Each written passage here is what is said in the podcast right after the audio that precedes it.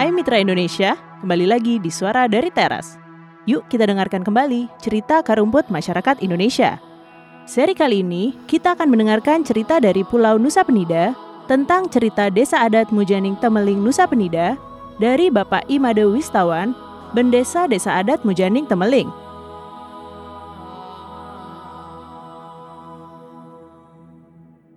Bagaimana masyarakat Desa Adat Mujaning Temeling berinteraksi dengan alam, hutan, air, dan lingkungan sekitar?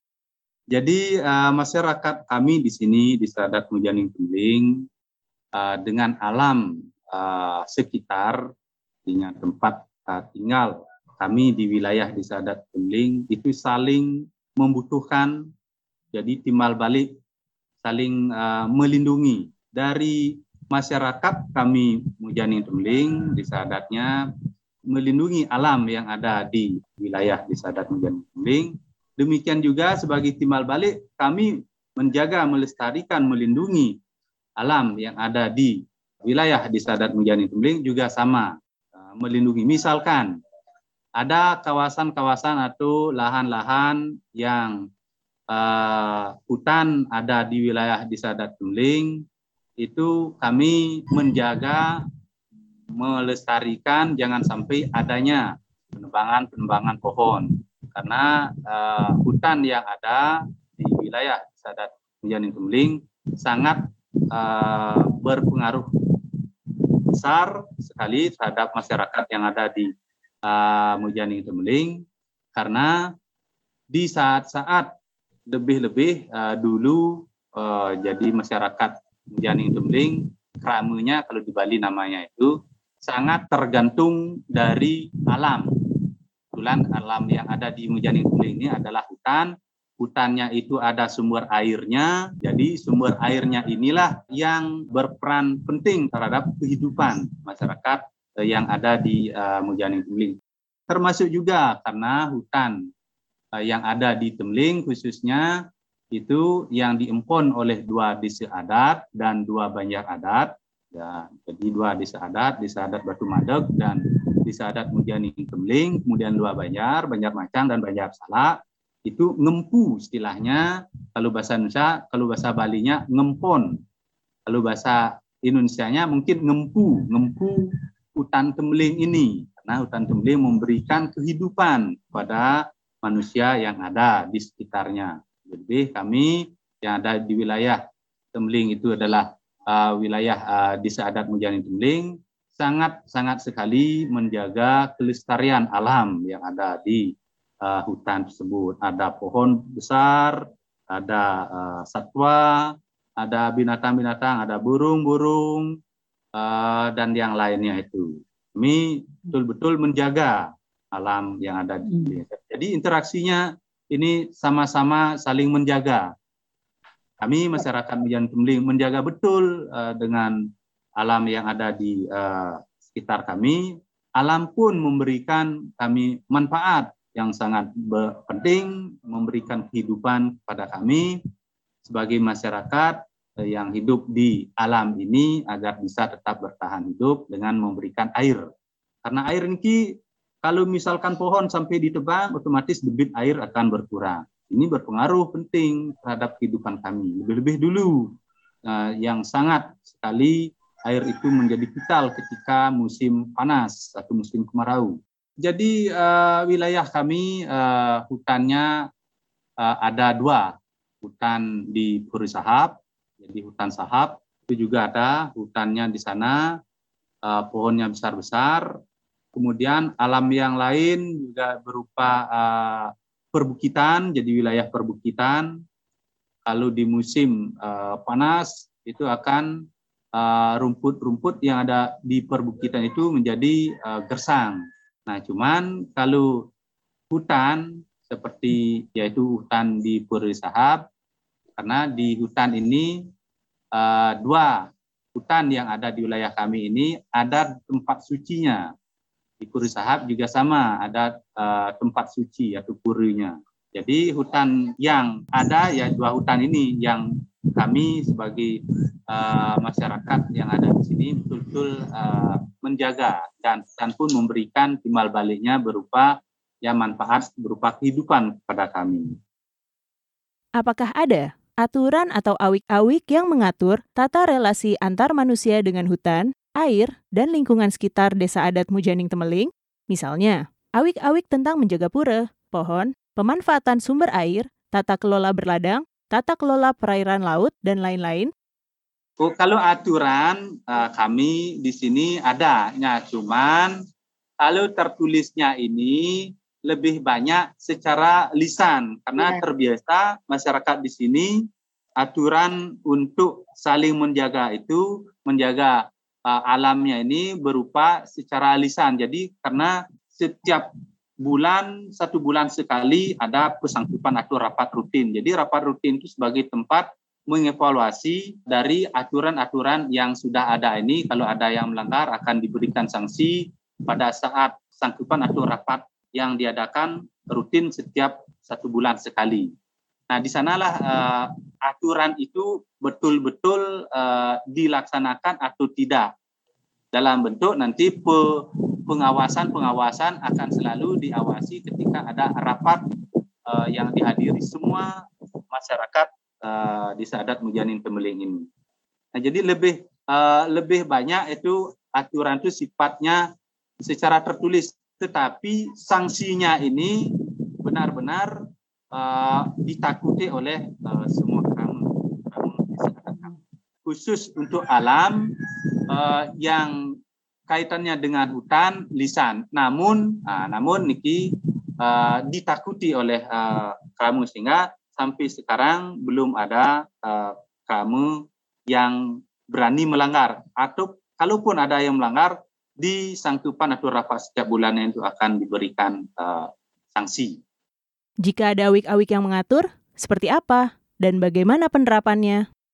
Nah, misalkan ada yang menebang pohon di uh, hutan, hutan yang ada di wilayah di sana, itu akan dikenakan sanksi yaitu satu karung beras super dan uh, satu bungkul uh, satu ekor uh, babi besar itu sanksinya untuk yang melanggar uh, aturan terkait dengan hutan. Kalau misalkan yang lainnya, misalkan lahan pertanian, itu lain lagi sanksinya. Itu ya tertulis ada. Karena begini, kalau hutan, karena dua uh, hutan yang ada di wilayah ini, yang ngempu hutan ini karena ada tempat sucinya itu bukan saja di desa adat Mujanin Tumling saja yang ngempu. Jadi uh, lebih dari satu desa adat yang ngempu atau ngempon di Bali. Jadi itu uh, aninya aturannya jadi melingkupi lebih dari satu desa adat. Kalau misalkan di lahan pertanian, nah itu aturan tertulisnya ada uh, awig-awig dan prarem kalau di Bali namanya aturan untuk adat itu namanya awig-awig dan prarem. Nah itu ada anu secara tertulisnya. Aturannya misalkan uh, di tanah pribadi ada saat di musim bercocok tanam melepaskan uh, hewan peliharaan seperti ayam, babi, maka akan dikenakan sanksi itu berupa beras super 4 kilo setiap rapat mengeluarkan uh, sanksinya itu berupa 4 kilo. Kalau misalkan tidak diindahkan lagi, maka setiap rapat itu akan mengeluarkan 4 kilo. Dan kalau hewan yang ditangkap uh, yang dilepaskan itu ditangkap, uh, maka hewannya itu menjadi milik desa adat. Dan yang menangkapnya dibagi dua itu, yang menangkapnya dan milik yang yang punya lahan karena binatang atau hewannya itu berkeliaran di lahan yang punya lahan itu dibagi dua itu satu bagian milik orang yang memiliki lahan karena dirugikan uh, ada kerusakan disebabkan oleh hewan tersebut yang satu bagiannya lagi milik desa. Nah itu untuk di lahan pribadi. Nah kalau di laut karena kita di sini uh, di desa adat Mujan Kumbing itu cuman uh, larangan saja, sifatnya himbauan. Kalau ada yang ke Laut Kumbing itu disarankan itu di uh, dilarang karena itu bisa menyebabkan bahaya. Lalu bahasa Indonesia-nya himbauan karena yang kalau tidak diindahkan adalah yang bersangkutan yang menerima akibatnya. Itu tidak dibolehkan memakai baju yang berwarna merah menyala nah, dan berkata-kata yang sopan. Lalu itu ke pasih atau laut Temling karena laut Temling itu langsung ke laut selatan termasuk juga untuk pembakaran nah, sampah plastik. Itu juga dilarang. Apabila itu dilanggar risiko tanggung sendiri karena di Bali itu mempercayai dua uh, skala ini skala yang dia akan dapatkan secara alam nyata dan alam tidak nyata dia dapatkan. Uh, kalau upacara khusus di Segara Tembeling itu uh, belum belum ada, tapi secara di Nusa Penida nyepi Segara itu memang ada, ada nyepi Segara memang memang uh, tidak boleh dan tidak ada kegiatan penyeberangan khususnya di laut. Memang betul-betul sepi tidak ada kegiatan-kegiatan yang ada di laut uh, tersebut. Uh, khusus untuk uh, di Tembeling ini kan tidak bisa dari Tembeling menyeberang menuju ke, ke uh, Pulau Bali-nya tidak bisa. Termasuk nelayan, semua kegiatan yang di laut itu tidak ada, ditiadakan. Jadi uh, nanti uh, misalkan ini uh, ada Musabe, Musabe yang di bulan Oktober ini uh, diadakan Musabe nanti sehabis uh, karya Musabe itu satu hari nyepi segara. Jadi semua laut yang ada di wilayah Nusa Penida termasuk di Mijanin Tuling itu tidak ada kegiatan dalam bentuk apa pun. Dalam bentuk apa pun di laut itu tidak boleh. Bagaimana pengelolaan keanekaragaman hayati yang ada di Desa Adat Mujaning Temeling.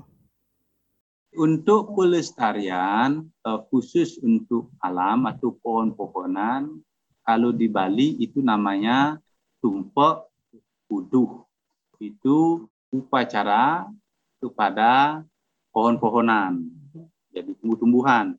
Artinya ungkapan terima kasih kepada alam dalam hal ini adalah tumbuh-tumbuhan atau pohon-pohonan karena memberikan kehidupan kepada manusia.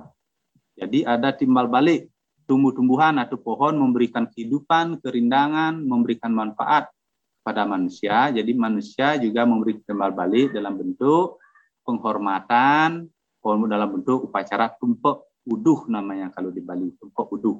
Di laut pun juga sama, ada upacara yang diadakan di laut, ya upacara klem, pada saat upacara pasti ada upacara peklem namanya. Jadi upacara peklem itu uh, ada ritual membuang binatang sampai binatang uh, kerbau ditenggelamkan di laut, sapi, kambing, uh, ayam sebagai korban suci kepada laut.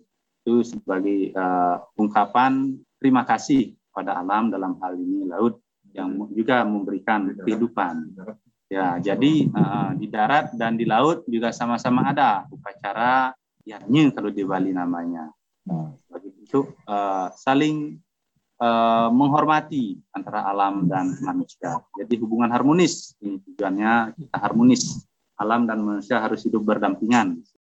Binatang juga ada upacaranya, yaitu upacara namanya tumpuk kandang. Jadi upacara tumpuk kandang itu upacara khusus untuk uh, binatang atau hewan, ya hewan ya peliharaan manusia.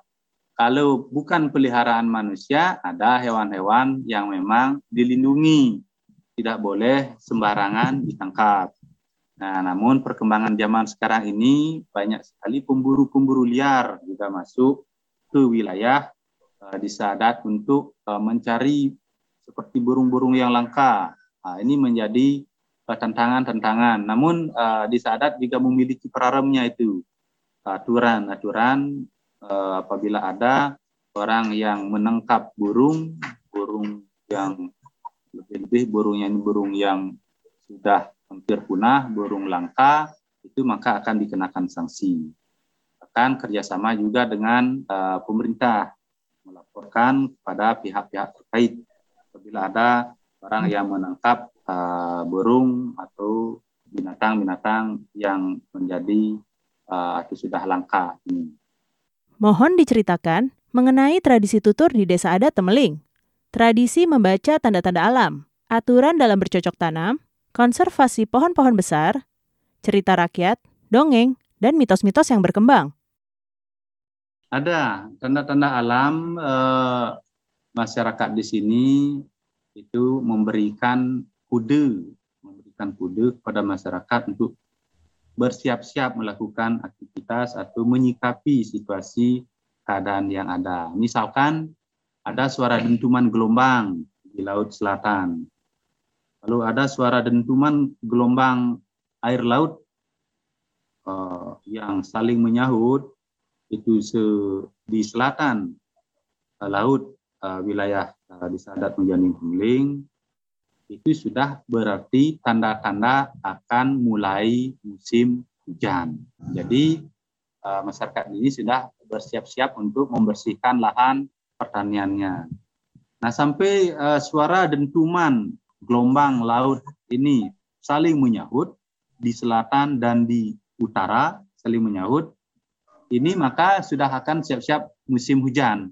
Paling beberapa uh, minggu, uh, nak sampai satu bulan pasti akan turun hujan. Kalau di Bali namanya itu sasih kapat.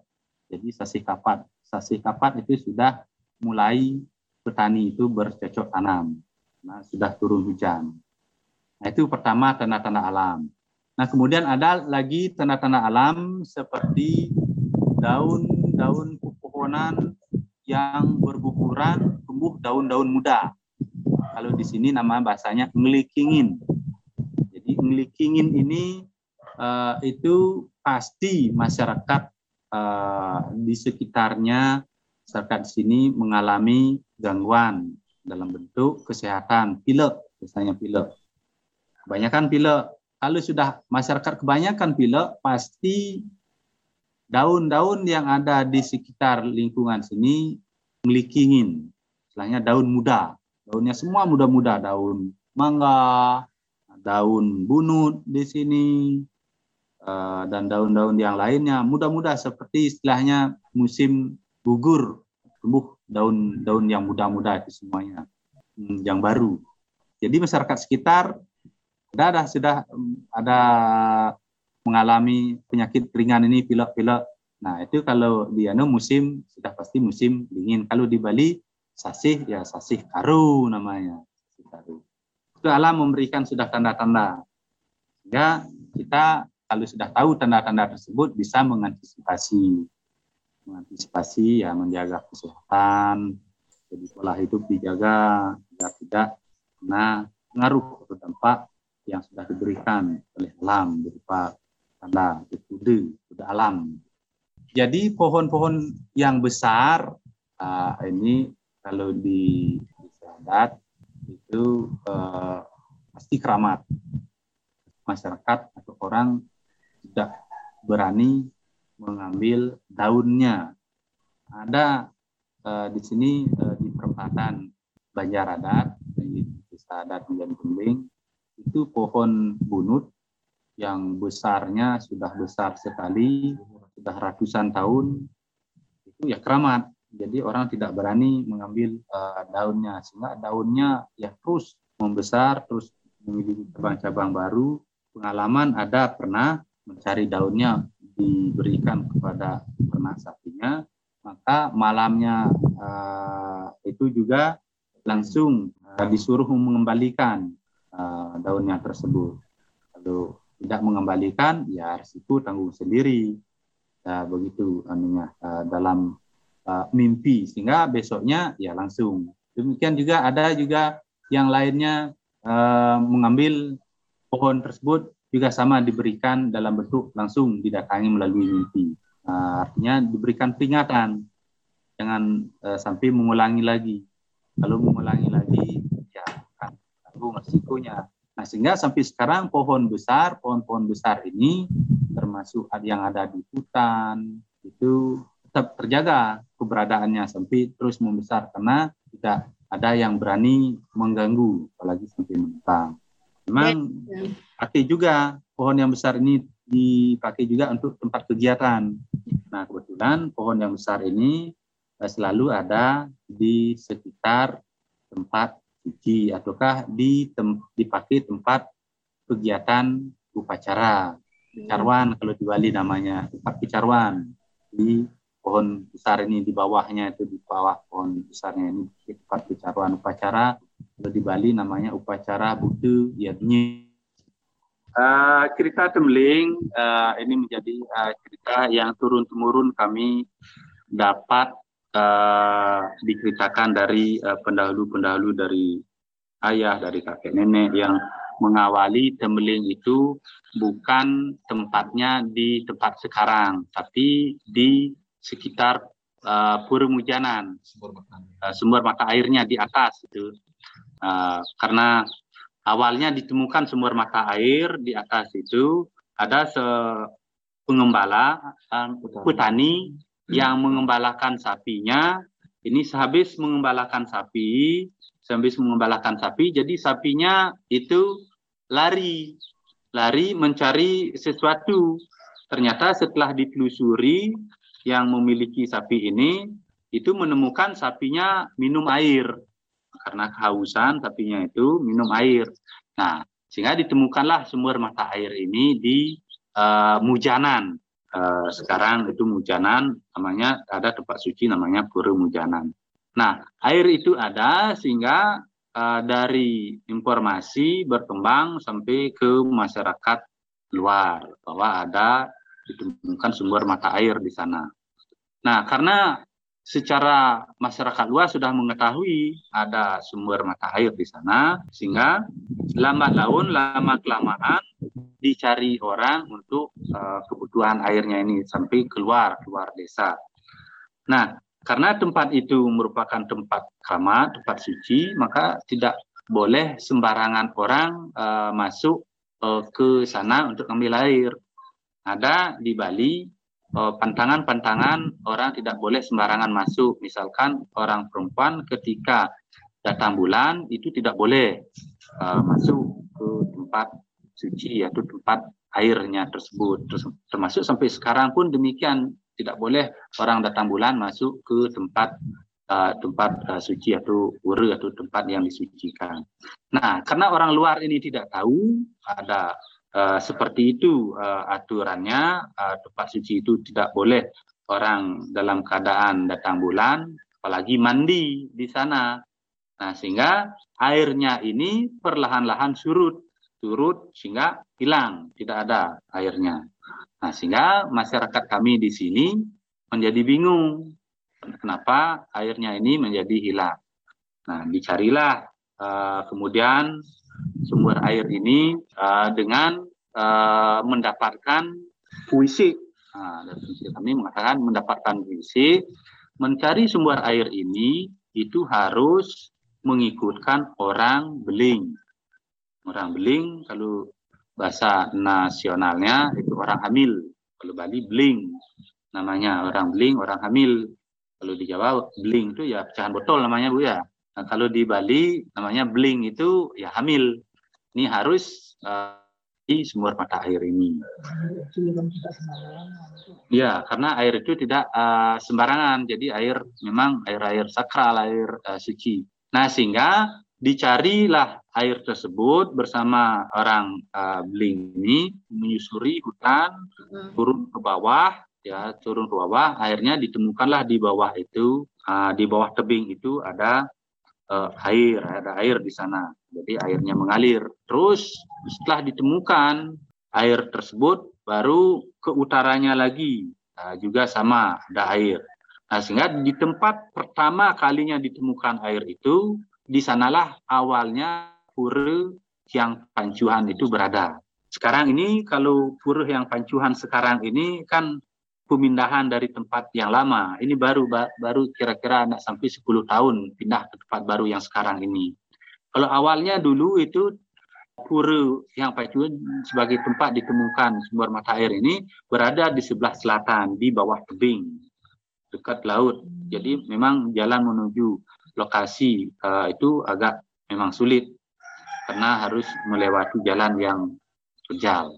Nah, lama kelamaan karena sudah ditemukan sumber mata air ini, maka disebutlah namanya tembling. Artinya karena ditemukan orang bling, ditemukan orang bling. Jadi tembling. Nah, nah begitu uh, cerita uh, yang cerita rakyat ini cerita rakyat uh, yang ada di uh, wilayah kami. Nah, sehingga juga berkembang karena di Tembling itu tempat yang sangat suci, yang sangat disucikan. Jadi sumber mata airnya ini juga dibagi menjadi dua, khusus sumber mata air untuk laki-laki dan sumber mata air untuk perempuan.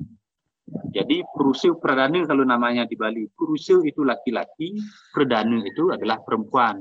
Perusil itu tempat air laki-laki itu ada berada di atas. Yang perempuan Perdana ini ada di bawah airnya. Jadi tempatnya berbeda itu pun tidak boleh yang perempuan mandi di tempat laki-laki tidak boleh. Sekarang karena ini perkembangan zaman yang datang itu orang dari luar, orang dari luar tidak tahu etika di Tembeling itu seperti apa aturannya tidak boleh mandi. Ya namanya tidak dikontrol, tidak diawasi, tidak dijaga, ya melihat air yang nyemplung-nyemplung saja berenang, tidak peduli itu boleh atau tidak.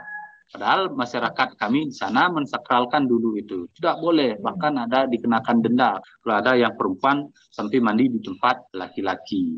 Karena laki-laki dan perempuan itu memang selalu berdampingan, tapi tidak boleh campur aduk. Tidak boleh yang uh, perempuan itu mandi ke atas, yang yang perempuan tidak boleh ke atas. Karena kalau di Bali namanya pertiwi, akase dan pertiwi. Jadi akase itu langit, pertiwi itu adalah ya bumi. Jadi atas dan bawah itu selalu berdampingan. Itulah filosofisnya di Temling sehingga tidak boleh sembarangan orang di sana. Berkata berkata yang uh, tidak sopan pun uh, di sana uh, itu uh, sangat menjadi pentangan. Kalau dulu waktu kecil itu memang kalau Temling itu sangat berhati-hati. Sekarang mungkin karena zaman perkembangan zaman orang tidak tahu itu ya seolah-olah ya menjadi ya apa namanya mitologi menjadi cerita-cerita belaka saja. Tapi tetap sampai sekarang masyarakat kami menghormati itu tidak boleh sembarangan. Nah kemudian itu yang tembling ya.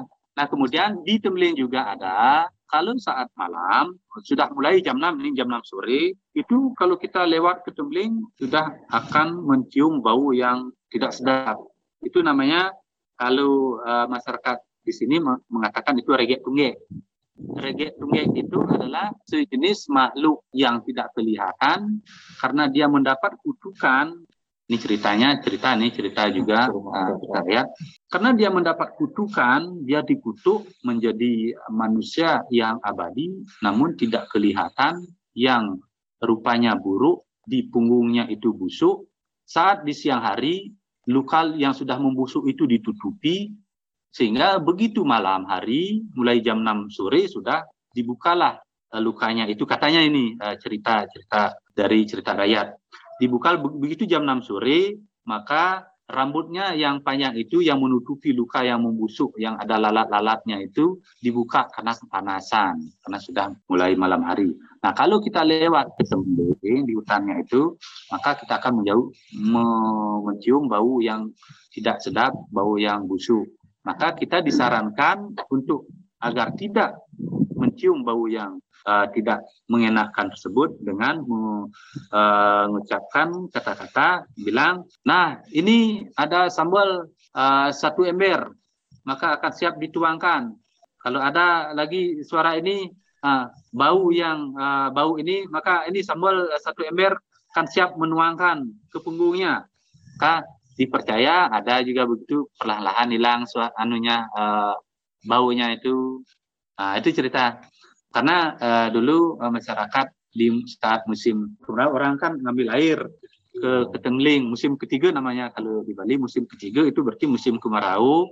Jadi masyarakat uh, di sini dan sekitarnya itu mengambil air temling ada yang kemalaman di jalan uh, dalam perjalanan itu kan mencium bau seperti itu. Keluar dah ucapan-ucapan itu uh, orang mengatakan ah ini uh, ada sambal satu kilo siap menuangkan. Ayo mana lagi baunya itu? Maka takutlah regek tunggek itu untuk uh, membuka uh, apa berungannya lukanya itu. Maka ditutuplah lagi. Nah kalau dalam filosofis cerita Mahabharata ini diceritakan ada namanya Aswatama. Aswatama itu dikutuk oleh Sri Krishna karena melakukan kejahatan yang di luar batas, uh, kejahatannya luar biasa sekali kejahatannya, maka dia dikutuklah Sri Krishna agar menjadi manusia yang kami kesakitan karena luka-lukanya yang membusuk. Itu kalau dicerita di Mahabharata. Kalau dicerita lokal di sini namanya itu regek tungge. Nah, itu cerita yang kedua. Nah, ada cerita lagi yang ketiga, ini Batu Dadu namanya. Juga ada di wilayah uh, uh, di sini desa adat menjadi publik.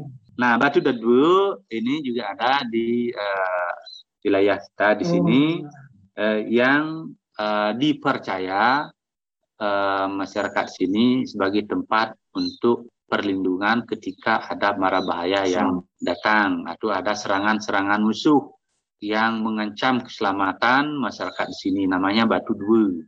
Nah, ada cerita dulunya warga uh, masyarakat desa adat di sini yang mengalami musibah yaitu ada anggota keluarganya hilang. Karena hilangnya ini dirasa ada tindakan-tindakan orang lain yang melakukan kejahatan sebabkan orang ini hilang, makalah mintalah bantuan dia ke Batu Dua ini, Batu Dua. Jadi Batu Dua minta bantuan untuk ikut mencari orang yang hilang ini.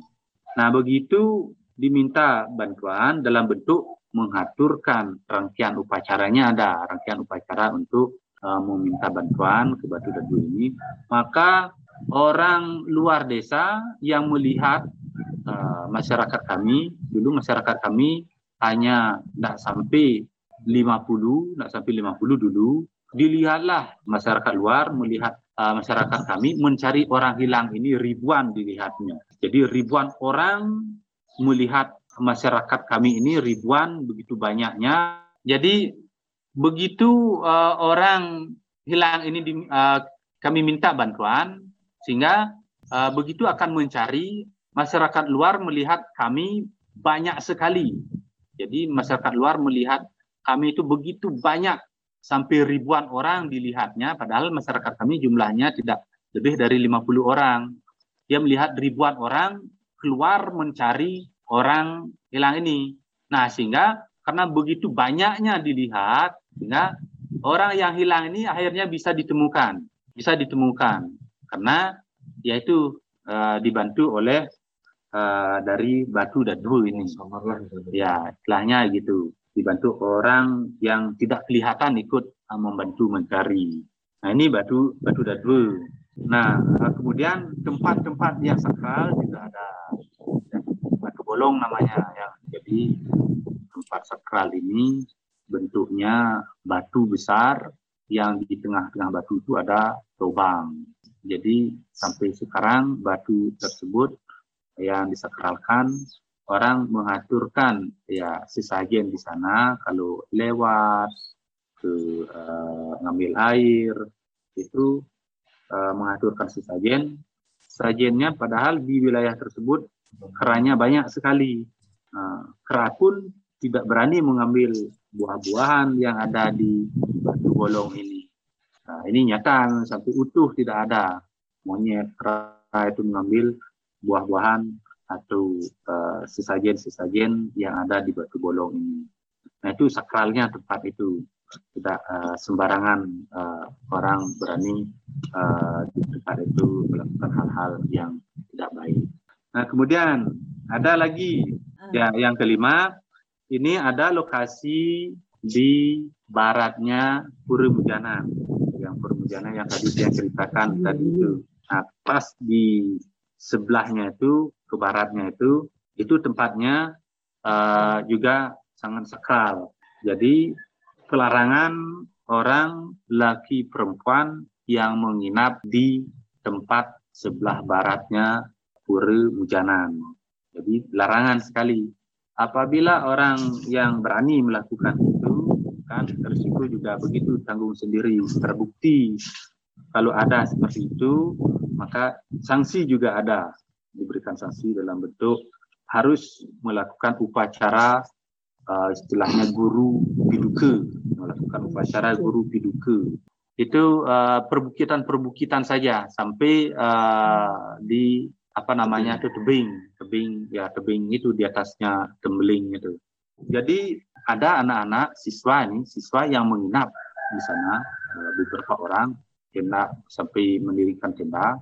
Nah, eh, masyarakat kami kan namanya dia menginap kan kami tidak tahu.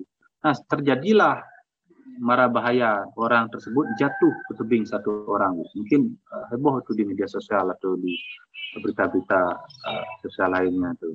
Jatuh itu sampai uh, ya meninggal begitu dalamnya 350 kedalamannya sampai ke laut itu itu karena dia menginap di sana ya dan ada laporan yang mendapat laporan bahwa ada uh, siswa kelas kelas satu ini SMK dia jatuh ke tebing. Ya, itu salah satu contoh tempat itu sakral, jadi tidak boleh sembarangan orang uh, menginap uh, di sana.